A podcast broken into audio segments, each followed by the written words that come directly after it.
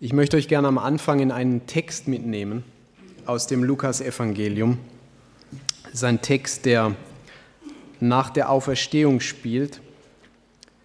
Und wir lesen in Lukas Kapitel 24 ab Vers 13. Lukas 24 ab Vers 13.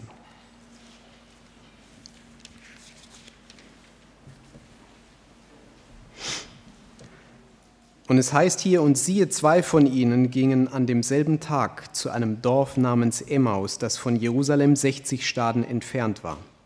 Und sie redeten miteinander von all diesen Geschehnissen. Und es geschah, während sie miteinander redeten und sich besprachen, nahte sich Jesus selbst und ging mit ihnen. Ihre Augen aber wurden gehalten, sodass sie ihn nicht erkannten. Und er sprach zu ihnen in Vers 17, Was habt ihr unterwegs miteinander besprochen und warum seid ihr so traurig? Da antwortete der eine, dessen Name Kleopas war, und sprach zu ihm, Bist du der einzige Fremdling in Jerusalem, der nicht erfahren hat, was dort geschehen ist in diesen Tagen? Ich lese weiter ab Vers 28. Und sie näherten sich dem Dorf, wohin sie wanderten, und er gab sich den Anschein, als wollte er weitergehen. Und sie nötigten ihn und sprachen, Bleibe bei uns, denn es will Abend werden, und der Tag hat sich geneigt. Und er ging hinein, um bei ihnen zu bleiben. Und es geschah, als er mit ihnen zu Tisch saß, nahm er das Brot, sprach den Segen, brach es und gab es ihnen.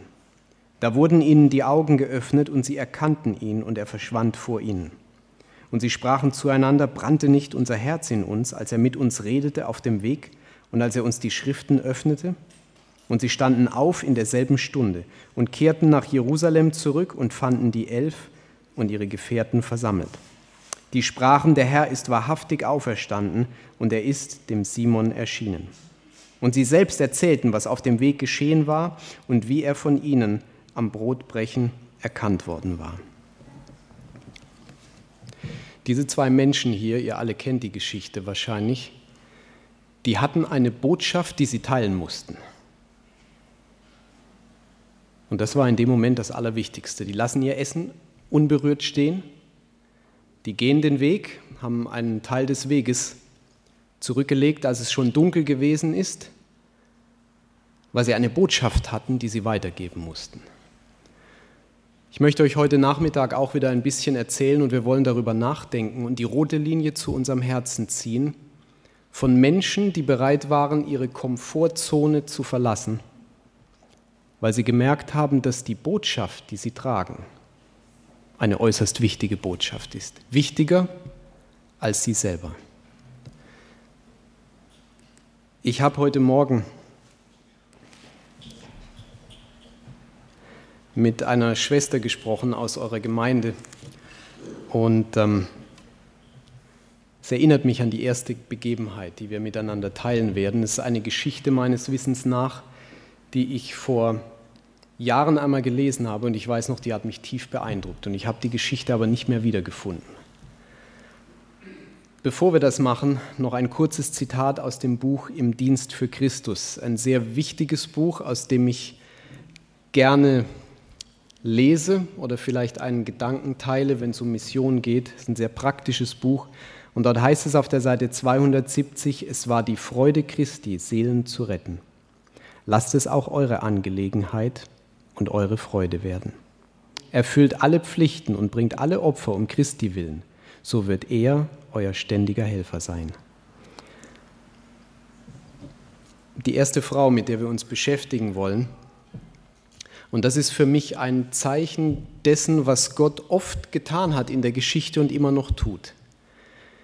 Er nimmt sich manchmal Menschen, die schwach sind und die sogar limitiert sind, wie diese Frau hier, Ai Araki und verwendet diese Menschen, um Großes zu bewirken, wenn sie sich ihm ganz und gar hingeben.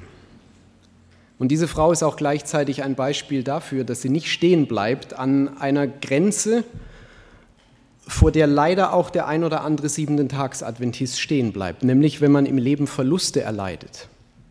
Und wenn es so aussieht, als ob vielleicht alles gegen dich zu sein scheint, nicht dort stehen zu bleiben, sondern weiterzugehen. Ayaraki ist als die Teenagerin im Teenageralter gewesen ist, ist Ai Aiko, heißt sie eigentlich, ist völlig erblindet. Und ähm, sie war in einer Sekte der Shinto-Religion und hat dann natürlich versucht, irgendwie da rauszukommen. Und sie hat es dann erst versucht, indem sie Wohltätigkeit, so in diesem Bereich war es, glaube ich, und nachdem sie ihr ganzen Mittel aufgewandt hatte, ist sie immer noch blind gewesen. Dann hat sie es versucht mit einer anderen Sache, mit der freudigen Akzeptanz.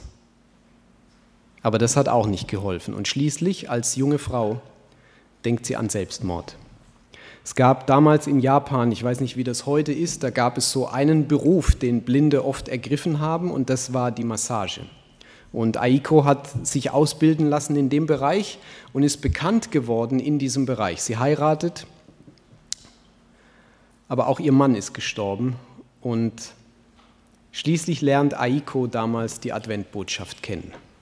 Gab nicht viele Adventisten in Japan. Es ist heute, glaube ich, immer noch ein Land, wo mehr Menschen, wo es mehr Menschen geben muss, die der Adventbotschaft folgen. Und als Aiko damals Adventistin wird, sie wird Bibelarbeiterin und eine ihrer Techniken war, wenn man das so nennen kann, um Menschen zum Adventismus zu führen, sie ist ja blind gewesen, dass sie zu ihren Nachbarn geht zum Beispiel und sie bittet ihr, ihr aus der Bibel, aus ihrem schwarzen Buch vorzulesen. Und sie wählt sich eine besonders packende Passage aus. Und wenn die Nachbarn dann berührt worden sind, dann spricht Aiko darüber und führt sie zu Christus im besten Fall. Amen. Ist vielleicht eine Inspiration für so manchen, der jetzt zuschaut, wer weiß.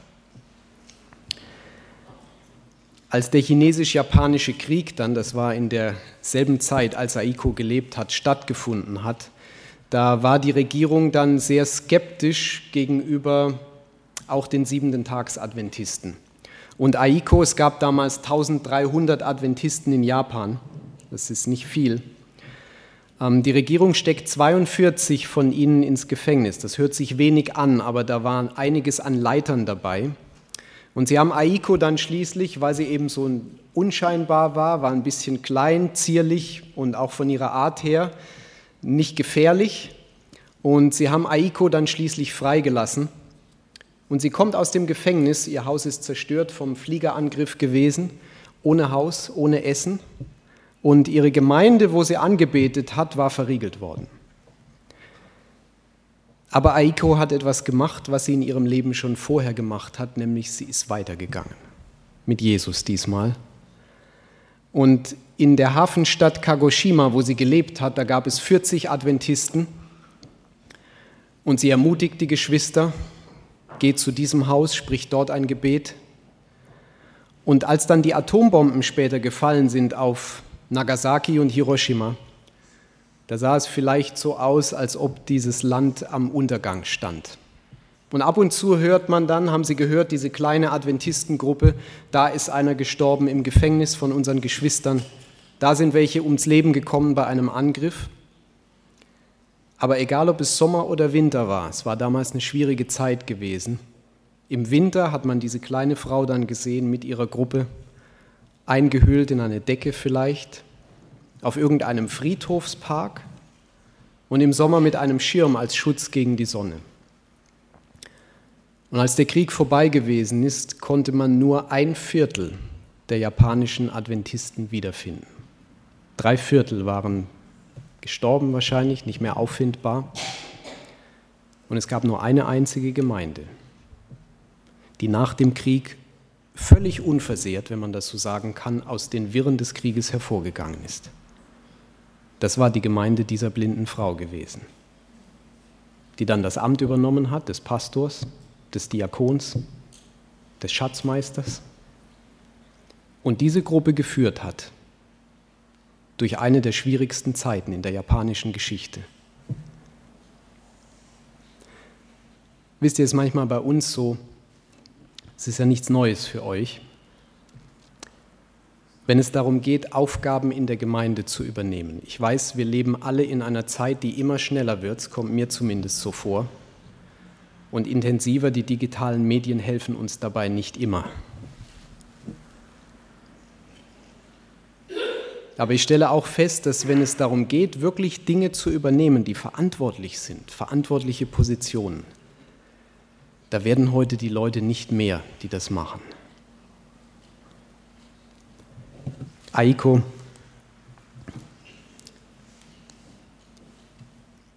Wir sehen sie hier als alte Frau schon, wie man sich bei ihr bedankt für den Dienst, den sie getan hat für die Gemeinde in Japan. Die nächste Person kommt auch aus einem Land, wo es auch heute für die Adventgemeinde nicht einfach ist.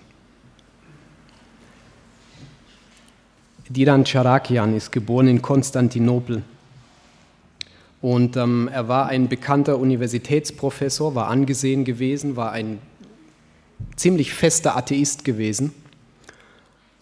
Und schließlich kommt er in Verbindung, er wird erstmal, schließt sich der orthodoxen Kirche an und kommt in Verbindung mit dem Adventismus durch einen ehemaligen Kollegen, der ihm Bücher von Ellen White geschickt hat, aber er hat das so beiseite gelegt und schließlich eines Tages klopft dann ein Buchevangelist davon brauchen wir auch mehr heute, klopft ein Buchevangelist namens Nikolos Tephronides an seine Tür.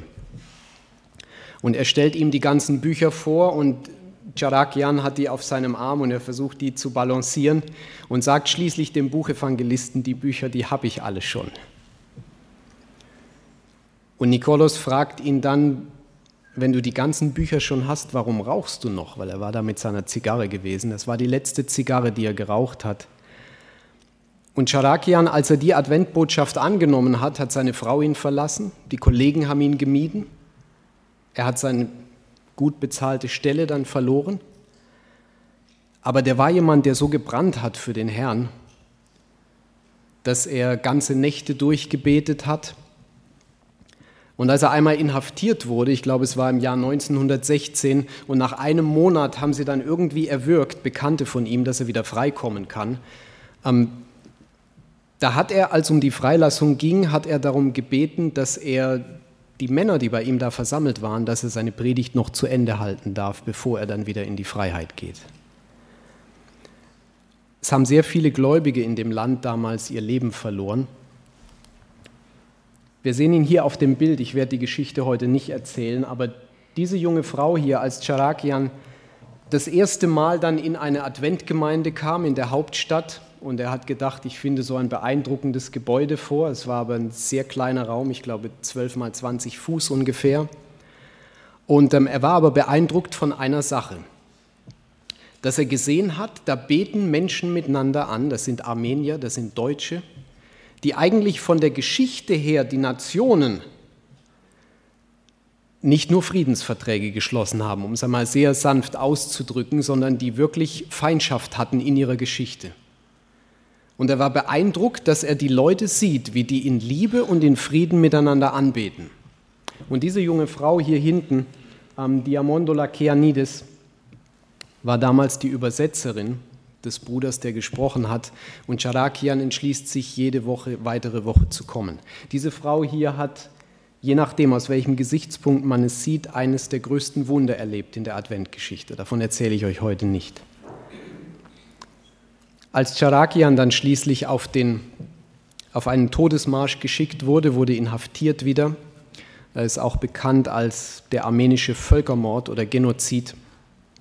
Und als sie ihn dann schicken auf diesen Marsch, mit anderen Gefangenen. Und er predigt ihnen, er liebt seine Feinde, er lebt das praktisch vor. Da war es schließlich so, er ist krank geworden, man muss sich das vorstellen, das geht über heiße Gebiete, über, über kalte Berggipfel. Das waren zig Hunderte, Hunderte von Meilen, die sie laufen mussten mit kaum zu essen. Und schließlich, als sie gemerkt haben, der ist am Sterben, da lassen sie ihn dann sanft ins Gras gleiten und ähm, eine nicht-adventistische Zeitung hat Folgendes über ihn geschrieben. Während der ganzen Reise war Dilan Charakian inspiriert von den Worten Gottes. Er war gegen jeglichen Geist der Vergeltung. Er zeigte Vergebung gegenüber seinen Verfolgern. Sein Glaube war nie erschüttert und er ließ die Bibel niemals aus der Hand. Vielleicht bemerkt ihr den Unterschied. Heute Morgen haben wir mehr über Menschen gesprochen, die in entfernte Gebiete gegangen sind, um Gottes Botschaft zu predigen. Heute sprechen wir mehr über Menschen, die in einem gewissen Wirkungskreis geblieben sind. Das ist beides gleich wichtig. Annie Smith ist wahrscheinlich ein Name, der euch bekannt vorkommt. Sie war vier Jahre älter als ihr noch bekannterer Bruder namens Uriah Smith. Ähm, aber Annie Smith war damals zu ihrer Zeit, sie hat Gott nicht lange dienen können, man muss es so sagen. Aber die paar Jahre, die sie im Werk Gottes verbracht hat, die haben damals Eindruck hinterlassen. Sie war die führende Liederschreiberin, wenn man das so sagen kann, zur damaligen Zeit. Und ähm, ihr wurde genauso wie ihrem Bruder Uriah eine Position angeboten bei einer neuen Akademie als Lehrkraft mit für 1000 Euro 1000 Euro, 1000 Dollar über drei Jahre. Das war damals ein sehr, sehr gutes Gehalt gewesen.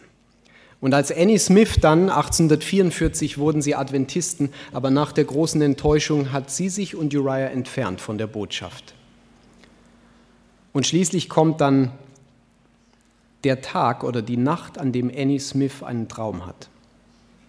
Und sie träumt in diesem Traum, dass sie in eine Versammlung hineinkommt und es ist nur noch ein Stuhl frei neben der Tür und sie setzt sich.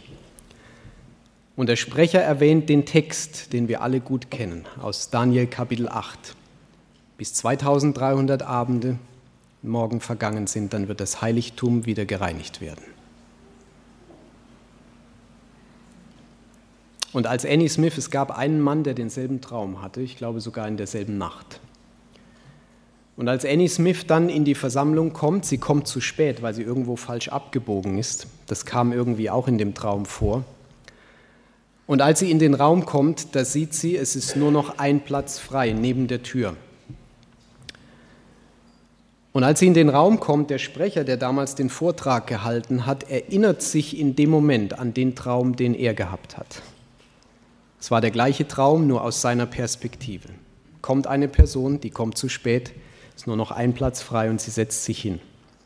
Und als sich Joseph Bates daran erinnert, da entscheidet er sich über das Thema des Heiligtums zu sprechen und er erwähnt diesen Text. Und Annie Smith kommt schließlich zur Botschaft zurück. Amen. Sie hat James White dann damals ein Gedicht geschickt mit dem Titel Fürchte dich nicht, du kleine Herde. Und äh, James White war von dem Gedicht sehr angesprochen und er hat sie eingeladen, obwohl Annie ein ziemliches Augenproblem gehabt hat zu der Zeit, ähm, ihn zu unterstützen in der Arbeit.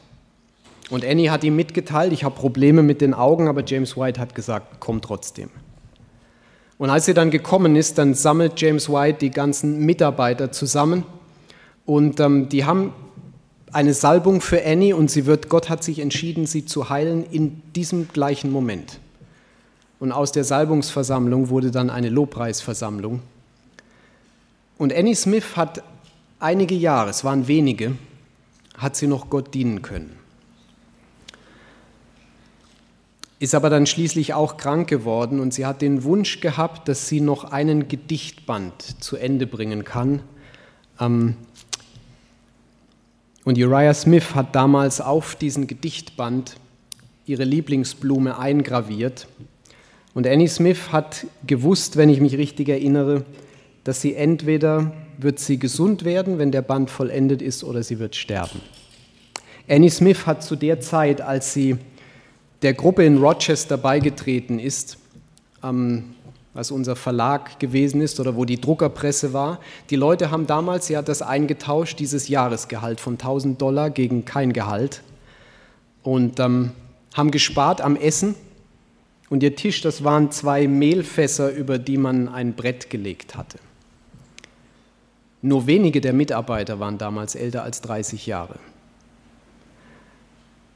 Aber wenn man nachliest, dann liest man, sie haben es als Vorrecht gesehen, dieses Wort kommt uns bekannt vor von heute Morgen. A privilege, Gott zu dienen. Ich weiß nicht, wie man sowas heute sieht. Ja, wir kennen die Pioniere und wir hören die Geschichten. Aber lasst uns einmal die Frage stellen, wenn, wenn so etwas jemand heute machen würde.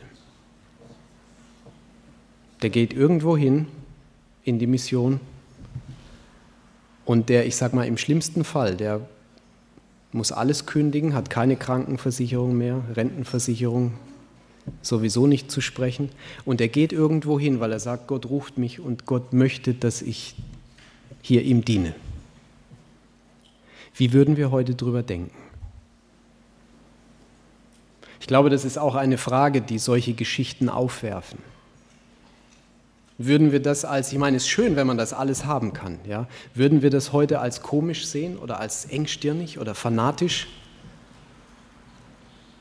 Oder würden wir uns vielleicht die zweite Frage stellen, wenn Gott diese Person gerufen hat, dann möchte ich diese Person zumindest in meinen Gebeten unterstützen. Ich mache die Klammer wieder zu, ich, ich, ich weiß, wovon ich rede, aber das ist eine andere Geschichte. Annie Smith hat damals gesagt, bei ihrer Zeit im Verlag, die Welt hat ihre Anziehungskräfte vollständig verloren.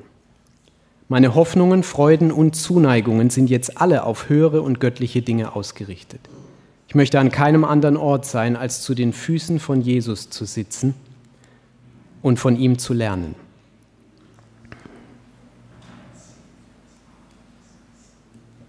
Keine andere Tätigkeit, als im Dienst meines himmlischen Vaters zu stehen. Keine andere Freude als den Frieden Gottes, der allen Verstand übersteigt.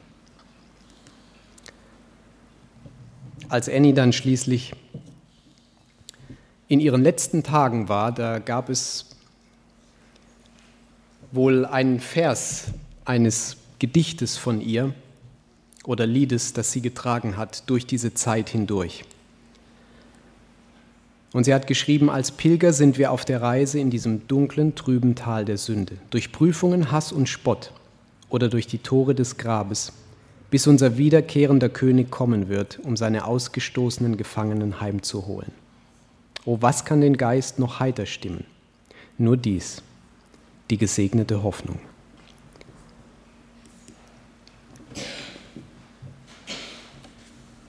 Manche Bilder sind nicht so scharf. Die Person, um, geht, um, die es geht, sitzt hier in der linken Ecke. Eine junge Frau namens Mimi Scharfenberg. Das Besondere an ihr war, dass sie, sie hat Gott in Korea gedient und sie hat einen Traum gehabt, wo sie merkwürdig aussehende Frauen sieht, die sie herüberwinken und sie hat gemerkt an ihren Gesichtsausdrücken, das ist wichtig. Und einige Tage später bekommt sie den Ruf, Gott in Korea zu dienen. Man muss sagen, damals als unverheiratete Frau, Anfang ihrer 20er Jahre.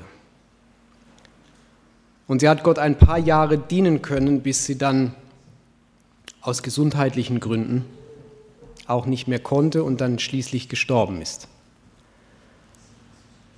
Als diese Frau damals zu der Zeit dorthin gegangen ist, da muss man dazu sagen, das war nicht so wie heute. Heute haben es die Missionare bestimmt auch nicht immer leicht. Aber es war damals so, es gab da keine konkreten Pläne irgendwie für ein Sprachstudium zum Beispiel. Du hast da nicht erwarten können, dass du irgendwie da hinkommst und dann hast du schon ein fertiges Haus, wo du einziehen kannst das waren andere Bedingungen gewesen und zu gewissen Zeiten war es auch so gewesen, vor dem Ersten Weltkrieg zum Beispiel, war es so gewesen, dass du damit rechnen musstest, wenn du in die Mission gehst und du gehst in bestimmte Länder, Afrika zum Beispiel, ähm, dann kann das sein, dass du einmal nie wieder zurückkommst und auf der anderen Seite auch dein Leben verlierst. Vor einem gewissen Zeitabschnitt hatten wir viele adventistische Missionare, die Krankheiten erlegen sind, weil wir als Westeuropäer wahrscheinlich auch nicht Dinge gewohnt sind, die es dort gibt.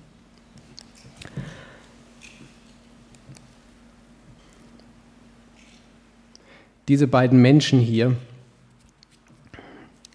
ich weiß nicht, ob sie so auch geheiratet hätten, aber Norman und Alma Wiles, als Norman Wiles Gottes Ruf geführt hat und die beiden dann schließlich in ein Land gegangen ist, das heute Vanuatu heißt, da hat man ihm nahegelegt, wenn du da hingehst, dann möchten wir, dann solltest du verheiratet sein. Du solltest nicht allein hingehen. Und ähm, Alma und er waren befreundet gewesen. Und Alma hat etwas Zeit gebraucht, weil das Komitee damals diesen Wunsch oder diese Bedingung vielleicht geäußert hat. Und sie hat schließlich aber gesagt, okay, ich treffe Norman und die beiden haben geheiratet. Er hat ihr keinen Antrag gemacht, wie man das sich vielleicht manchmal wünscht oder kennt in der Form. Es ist nicht so, dass die sich nicht geliebt haben, aber damals ist es wohl so gewesen, dass sie den Ruf Gottes über alles andere gestellt haben. Und die beiden gehen dann nach Vanuatu. Das war hier das Gebiet von Malekula, wo sie gewesen sind. Und das ist ihr Zuhause, wenn ihr euch das anschaut. Und als sie da gewesen sind, das war nicht entbehrungsfrei, ihre Zeit dort gewesen. Ähm, die waren nicht alle freundlich gesonnen. Es kam in einigen Abständen vor, dass auch weiße Männer ermordet worden sind, ob das Kaufleute waren. Und einmal gab es so einen Vorfall und dann wurde Polizei oder Truppen hingeschickt und die haben dann einige von den Einheimischen getötet. Und dann gab es einen Häuptling oder einen Stamm, der gesagt hat, ähm, ich werde jetzt nichts essen, bis ich das Fleisch eines weißen Mannes gegessen habe. Entschuldigt die Deutlichkeit, so ist es gewesen. Und Norman war der einzige Mann auf der ganzen Insel, der damals in Frage gekommen wäre. Norman Wiles hat leider dann auch eine Krankheit bekommen, die wir heute gar nicht mehr kennen, namens Schwarzwasserfieber. Und Alma hat versucht, ihn zu pflegen. Natürliche Heilmittel, nichts hat funktioniert. Und nach ein paar Tagen stirbt er. Aber es ist bemerkenswert, was Alma Wiles in ihr Tagebuch geschrieben hat. Sie hat gesagt, obwohl es schwierig war, stärkte mein Vater meinen Glauben, so dass ich nicht ein einziges Mal zweifelte. Noch war mein Vertrauen in ihn erschüttert. Wieder und wieder bat ich, dass mein Liebling für mich verschont würde, wenn es zu seiner Ehre und Verherrlichung wäre. Aber er gab mir die Kraft hinzuzufügen, dein Wille geschehe. Ich finde das bemerkenswert, wenn man, wenn man so Berichte liest von diesen Leuten ich weiß nicht, wie wir heute darauf reagieren würden, wenn ihr jetzt aus eurer Mitte, ihr schickt zwei Leute oder eine Familie weg in ein entferntes Land und nach zwei Jahren vielleicht sterben die, kriegen irgendeine Tropenkrankheit und obwohl sie sich geschützt haben, sich versuchen zu schützen, sterben die auf tragische Weise. Vielleicht stirbt sogar ein Kind. Das ist interessant, wenn man die Berichte liest. Ich kann euch das jetzt nur in komprimierter Form wiedergeben aber dass ich immer und immer wieder lese. Wenn ein Arbeiter fällt, dann ist es nicht so, dass die anderen fragen, oh, wie kann Gott das zulassen? Jetzt haben wir so wenige Arbeiter und jetzt ist unser Werk schon, wird noch mehr dezimiert, sondern dass die Leute eigentlich Ermutigung schöpfen daraus. Also wenn ich das so sagen kann, Ermutigung dahingehend, wenn die eine stirbt, dann ist das ein Aufruf und eine Motivation an andere, den Posten zu übernehmen und das Werk abzuschließen, das die Person begonnen hat. Und ich muss sagen, das ist eine bemerkenswerte Einstellung. Das ist nicht so, dass die sich gefreut haben, wenn jemand stirbt, aber das hat andere ermutigt.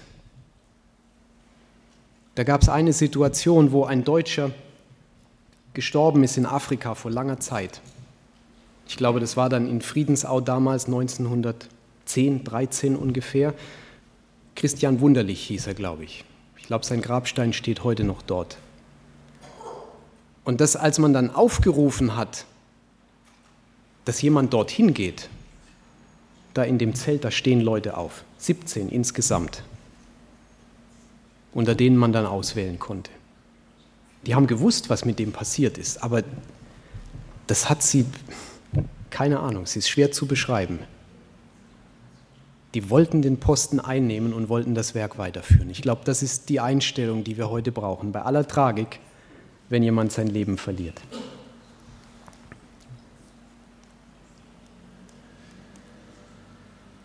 Nach längerer Pause dauert es immer einen Moment, merke ich. Möchte gern abschließen mit den beiden Personen, die kennt jeder siebenten Tags-Adventist. Wenn es einen Adventisten gibt, der den Namen, und das es geben, Ellen White noch nicht gehört hat, dann ist da was schiefgelaufen. Da ist wirklich was schiefgelaufen. James White war wahrscheinlich einer der gebefreudigsten Männer in unserer Adventgeschichte. Ein Pionier namens Corliss, der damals auch bei den Whites gewohnt hat eine Zeit lang, hat gesehen, dass James White in einem Winter dreimal seinen Mantel jemandem gegeben hat, der in Not gewesen ist. Ellen White hat einmal geschrieben, ich empfinde nicht, dass irgendetwas, das ich besitze, mir allein gehört. Und wenn ich in den Laden gehe, um etwas zu kaufen, frage ich mich, kann ich nicht ohne es auskommen und das Geld ins Werk stecken? Ich wiederhole es mir selbst gegenüber immer wieder. Jesus wurde um meinetwillen arm. Er hatte nichts, wo er sein Haupt hinlegen konnte. Und soll dann ich, der ich die Zielperson seiner Gnade bin, es mir besser gehen lassen als er? Ich glaube, manchmal ist auch nicht jedem siebenten Tags Adventisten bewusst, wenn er dem Geist der Weissagung kritisch gegenübersteht. Ich glaube auch, was für, wie schwierig das teilweise war für Ellen White, ihre Botschaften weiterzugeben. Vielleicht habt ihr das schon mal erlebt, rein menschlich.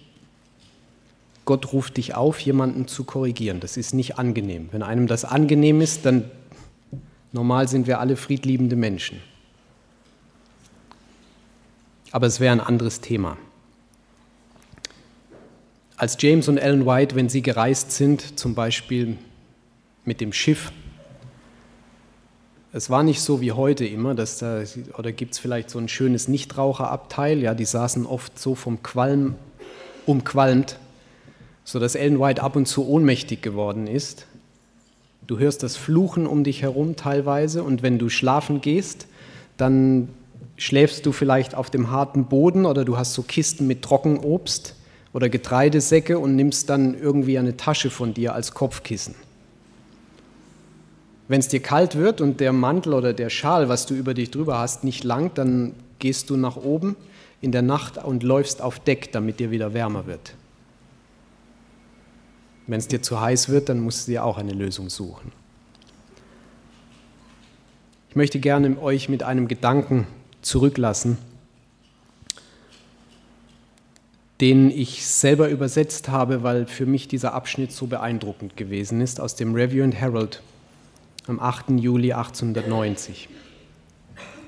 Und da schreibt Ellen White, wir waren genauso mittellos, wie ihr es hier in diesen Königreichen seid. Und wir litten häufig Hunger und litten an Kälte aus Mangel an angemessener Bekleidung. Als wir sahen, dass die Wahrheit voranschreiten muss und wir Mittel haben müssten, um sie weiterzuführen, dann baten wir den Herrn äußerst ernsthaft, damit er Wege öffnen würde, sodass wir die Menschen in den verschiedenen Städten und Gemeinden erreichen könnten.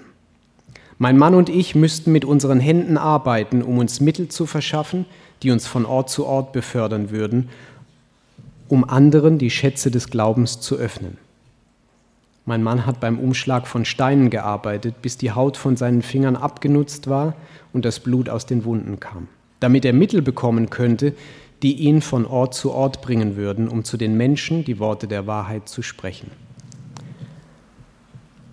Als die Heilige Schrift in den Tälern von Piemont geöffnet wurde, und sie nimmt hier geht in der Geschichte einige hundert Jahre zurück, wurde die Wahrheit von denjenigen vorgetragen, die hinsichtlich der Güter dieser Welt sehr arm waren. Denjenigen, die Bibelwahrheit besaßen, war es nicht gestattet, sie den Leuten zu bringen. Sie konnten Bibeln nicht in Familien hineinbekommen. Deshalb gingen sie als Kaufleute, die Waren verkauften, und trugen Bibelteile mit sich. Mit bloßen und blutenden Füßen reisten diese Männer über das harte Gestein der Berge, um Seelen zu erreichen und ihnen die Worte des Lebens zu eröffnen. Ich wünschte, dass eben derselbe Geist, der sie antrieb, im Herzen von jedem wäre, der sich gegenwärtig zur Wahrheit bekennt.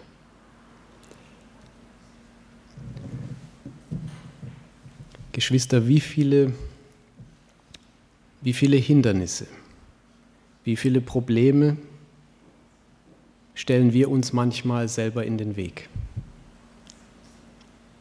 Ich spreche jetzt nicht von euch hier in Marienberg, weil da habe ich keine Ahnung, aber das ist eine der Sachen, die meinem Herzen am meisten zu schaffen macht. Wie oft erlaubt man es in den Reihen der Gemeinde der übrigen, dass Satan uns angreift an unseren persönlichen Schwachpunkten und dass das Werk behindert wird.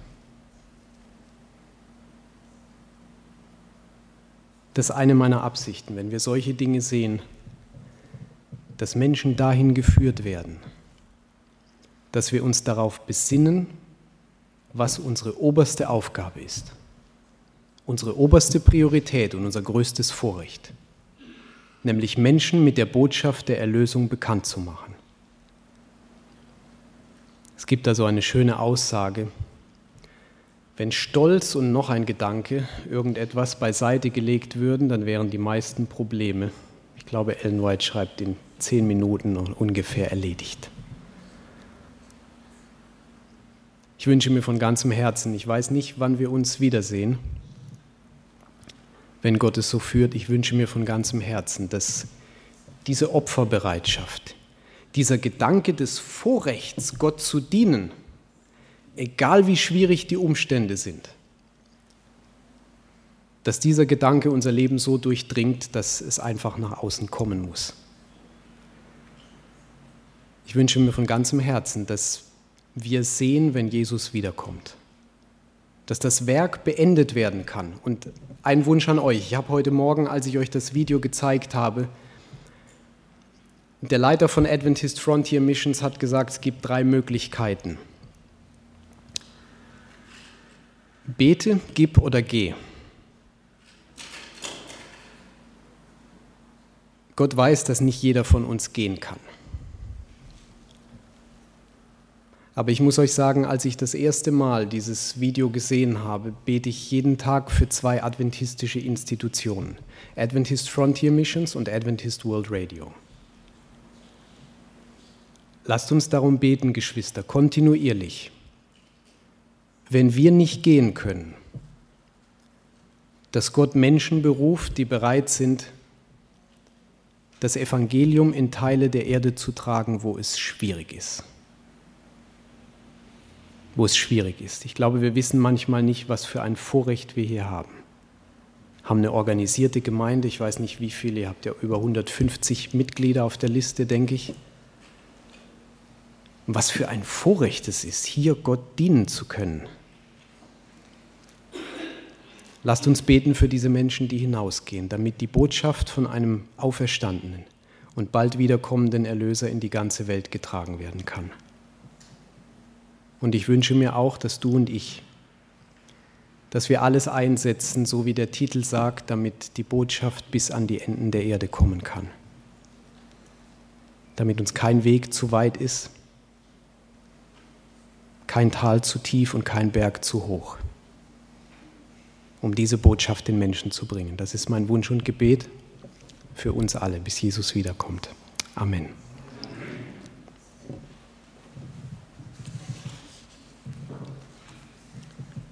Ich lade euch dann ein, wem es möglich ist von euch und ihr noch gute Knie habt, niederzuknien zum Schlussgebet.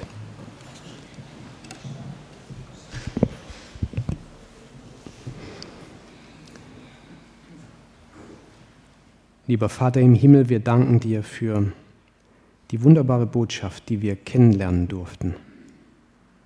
Und Herr, wir möchten dich jetzt bitten, wo wir heute so viele Geschichten gehört haben von Aufopferung und von Menschen, die es als Vorrecht betrachtet haben, dir zu dienen, auch unter schwierigen Umständen.